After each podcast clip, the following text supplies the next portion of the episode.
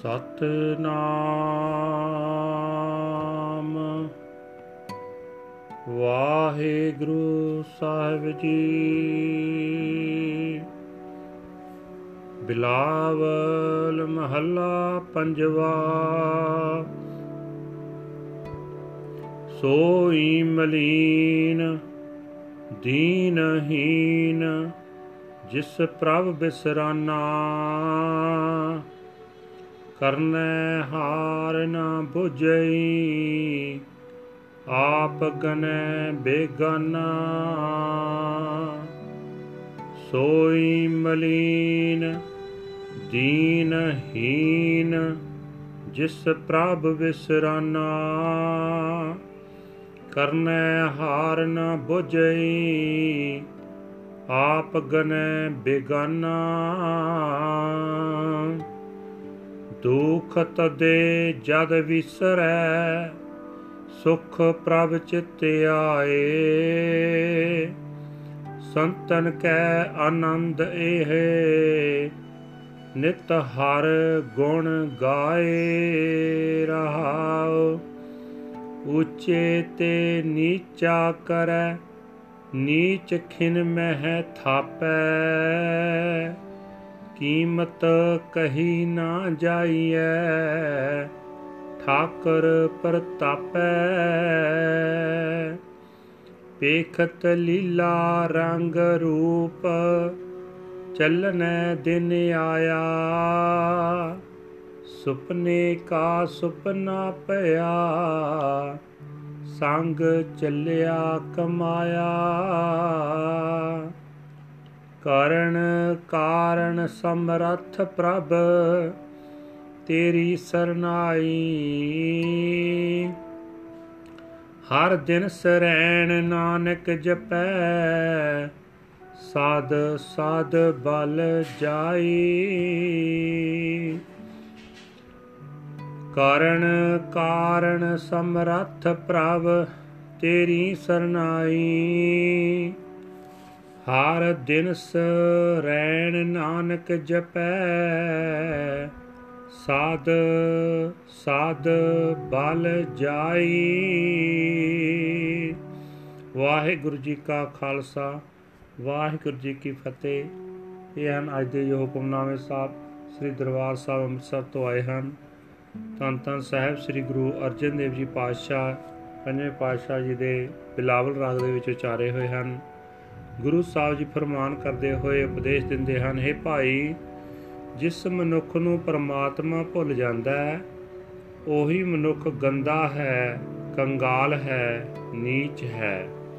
ਉਹ ਮੂਰਖ ਮਨੁੱਖ ਆਪਣੇ ਆਪ ਨੂੰ ਕੋਈ ਵੱਡੀ ਹਸਤੀ ਸਮਝਦਾ ਰਹਿੰਦਾ ਹੈ। ਸਭ ਕੁਝ ਕਰਨ ਦੇ ਸਮਰੱਥ ਪ੍ਰਭੂ ਨੂੰ ਕੁਝ ਸਮਝਦਾ ਹੀ ਨਹੀਂ। हे ਭਾਈ ਮਨੁੱਖ ਨੂੰ ਤਦੋਂ ਹੀ ਦੁੱਖ ਵਾਪਰਦਾ ਹੈ, ਜਦੋਂ ਇਸ ਨੂੰ ਪਰਮਾਤਮਾ ਭੁੱਲ ਜਾਂਦਾ ਹੈ। ਪਰਮਾਤਮਾ ਮਨ ਵਿੱਚ ਵਸਿਆ ਸਦਾ ਸੁਖ ਪ੍ਰਤੀਤ ਹੁੰਦਾ ਹੈ। ਪ੍ਰਭੂ ਦਾ ਸੇਵਕ ਸਦਾ ਪ੍ਰਭੂ ਦੇ ਗੁਣ ਗਾਉਂਦਾ ਰਹਿੰਦਾ ਹੈ। ਸੇਵਕਾਂ ਦੇ ਹਿਰਦੇ ਵਿੱਚ ਇਹ ਆਨੰਦ ਟਿਕਿਆ ਰਹਿੰਦਾ ਹੈ।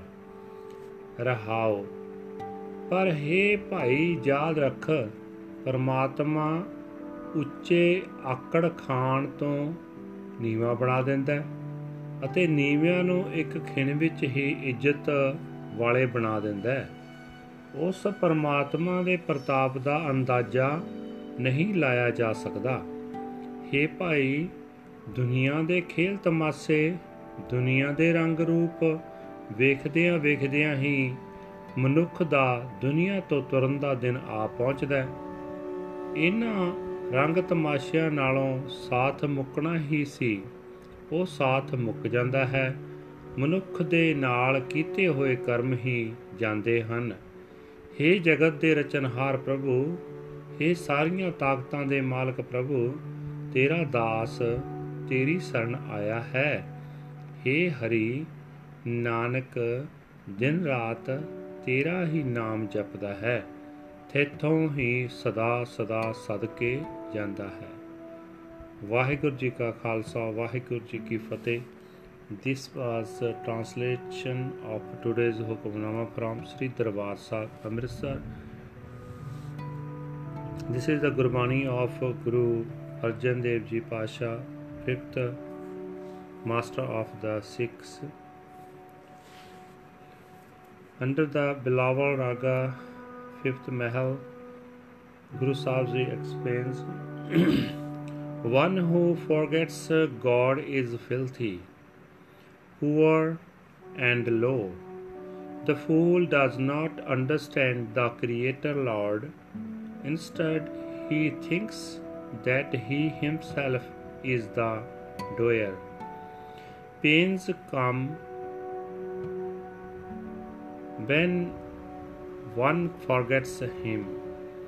Peace comes when one remembers God. This is the way the saints are in bliss. They continually sing the glorious praises of the Lord, cause the high he makes low, and the low he elevates in an instant. The value of the glory of our Lord and Master cannot be estimated. While he gazes upon beautiful dramas and plays, the day of his departure dawns. The dream becomes the dream, and his actions do not go along with him. God is all powerful. The cause of causes, I seek your sanctuary. Day and night, Nanak meditates on the Lord. Forever and ever, He is a sacrifice.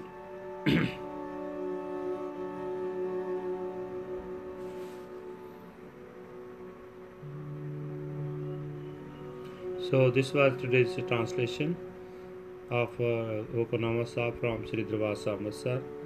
Thank you for listening and sharing. Waheguru ji ਕਾ ਖਾਲਸਾ ਵਾਹਿਗੁਰੂ ਜੀ ਕੀ ਫਤਿਹ